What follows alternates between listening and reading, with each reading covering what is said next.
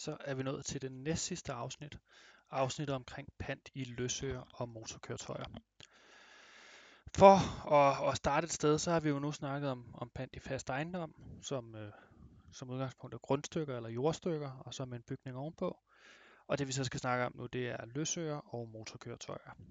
Vi har allerede berørt det lidt indirekte, fordi vi jo har snakket om virksomhedspant, og i virksomhedspant, der, der er der mulighed for, at man kan stifte et pant, der omfatter alt ens løsøger i en erhvervsvirksomhed. Men nu skal vi altså snakke om det pant, man kan lave i enkelte løsøgeraktiver, og derudover i motorkøretøjer. Som det blev nævnt en gang i et afsnit for lang tid siden, så er der helt grundlæggende to forskellige måder, man kan give pant på. Man kan give underpant, og man kan give håndpant. Og dengang, der sagde jeg, at øh, håndpant var ikke særlig relevant, øh, og det var fordi, vi snakkede om fast ejendom, fordi håndpant er ikke særlig relevant, når man snakker fast ejendom. Det er lidt svært at rådighedsberøve en fast ejendom, øh, og sådan tage den med sig. Øh, derudover så vil pantsætter ikke have den store interesse i det, fordi jamen, et realkreditlån varer typisk 30 år, og det vil så sige, så er der 30 år, hvor man ikke kan bo i huset, øh, så er det sgu svært nok at betale af på det lån. Så derfor håndpant er ikke så relevant, når det kommer til, til pant i fast ejendom, men det er ganske relevant, når vi snakker pant i løsøger og pant i motorkøretøjer. Håndpant i øh, løsøger har ikke været så udbredt i Danmark i, i lang tid.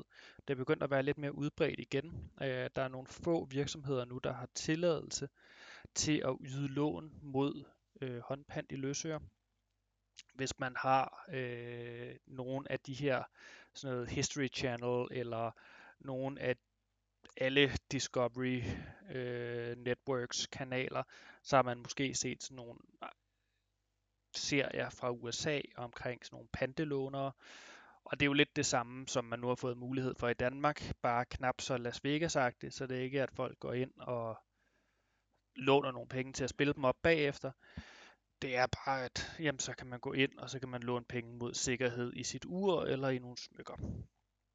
Altså det er blevet en mulighed i Danmark nu, øh, og derfor så er det relevant at snakke både om underpant og håndpant i løsøre.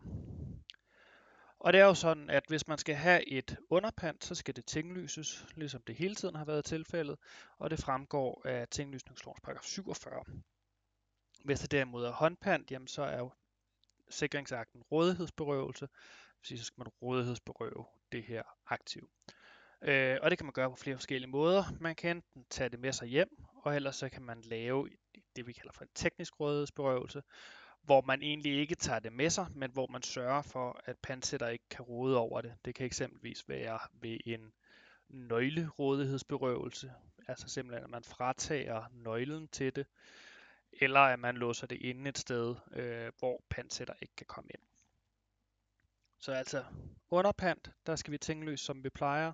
Håndpant, der kan vi så løse det på anden vis øh, ved at rådighedsberøve. Og det er øh, nu engang sådan, at det er de sikringsakter, der anvendes. Hvis man så har konflikter mellem flere forskellige øh, panterettigheder i et øh, løsøreaktiv, så vil det være den almindelige tidsprioritet, man løser det efter.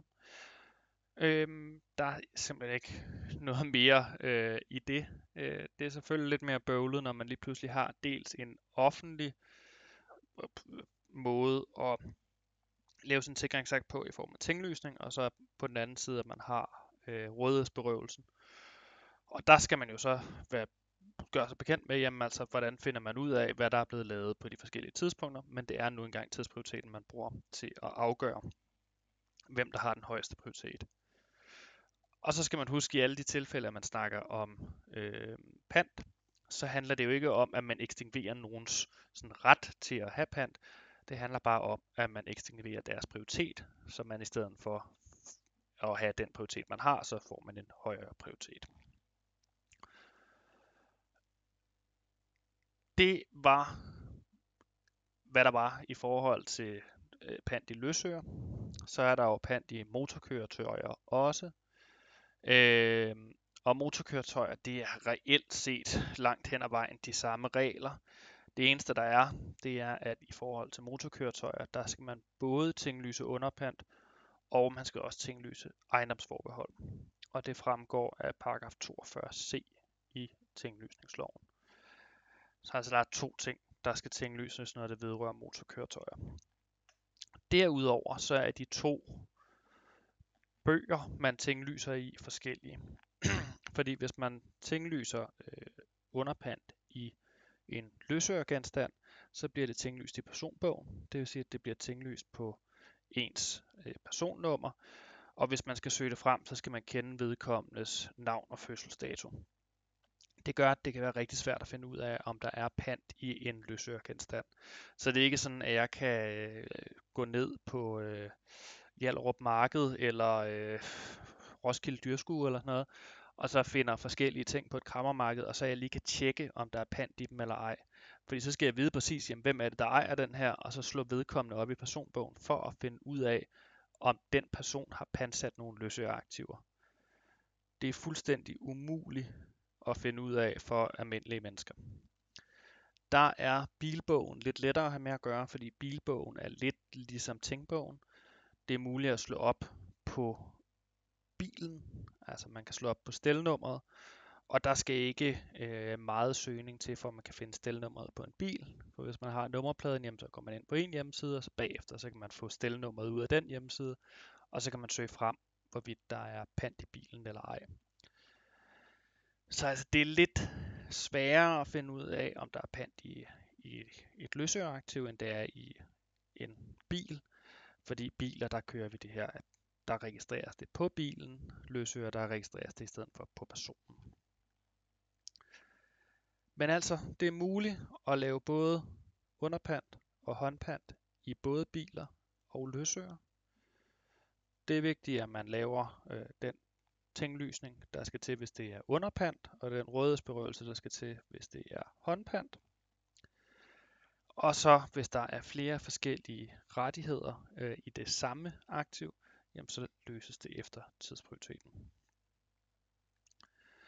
Når man skal lave de her tinglysninger i forhold til, at der er underpant, så kan man nogle gange øh, komme til at tænke, jamen kunne jeg ikke slippe for det, fordi jeg skal betale tinglysningsafgift når jeg skal til at tinglyse, at jeg har underpant i et løsøreaktiv.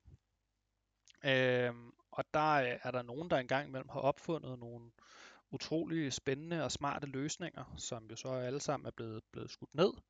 Men en af de muligheder, man har prøvet sig med, det er det, man kalder for møbellån, hvor man i stedet for at stifte en underpanterettighed og altså få den her offentlige sikringsakt, og få det tinglyst og betale tinglysningsafgiften, så har man i stedet for valgt at sælge ens aktiver til en anden person, øh, som så leaser dem tilbage til en. Og når man har, først har solgt noget, jamen, så er sikringsakten jo egentlig bare, at der er en gyldig aftale. Så selvom at de her ting bliver leaset tilbage til en, så er ejendomsretten hos den person, man har solgt det til, selvom at aktiverne stadig står hos en selv. Øhm, og hvis der nogensinde skulle ske, at der var en eller anden, der øh, gik konkurs eller sådan noget, jamen, så kunne man gå ud og så hente de her aktiver og køre dem væk. Øh, så den person, der havde ydet det her lån med sikkerhed i de her møbler, øh, kunne få pengene på den måde. Og der har man altså sagt, at jamen, det er egentlig et underpant, man har forsøgt at lave, så at man prøver at kamuflere det som noget andet, det gør ikke, at man kan komme udenom reglerne, og man skal altså stadig tinglyste, det, hvis man har valgt at lave den her anden øh, møbellånsordning, sådan sale and lease back, så går den ikke, og så ser man bort fra den rettighed, der måtte være i de her aktiver. Så altså selvom at det er bøvlet, at man skal betale tinglysningsafgift, og det er bøvlet, at man rent faktisk også skal få det tinglyst, så er der bare ikke nogen vej udenom. Så det var, hvad der var at sige om øh, pant i løsøer og motorkøretøjer. Det her det var det næst sidste afsnit, øh, og jeg håber også, at du vil lytte med på det sidste afsnit. Tusind tak.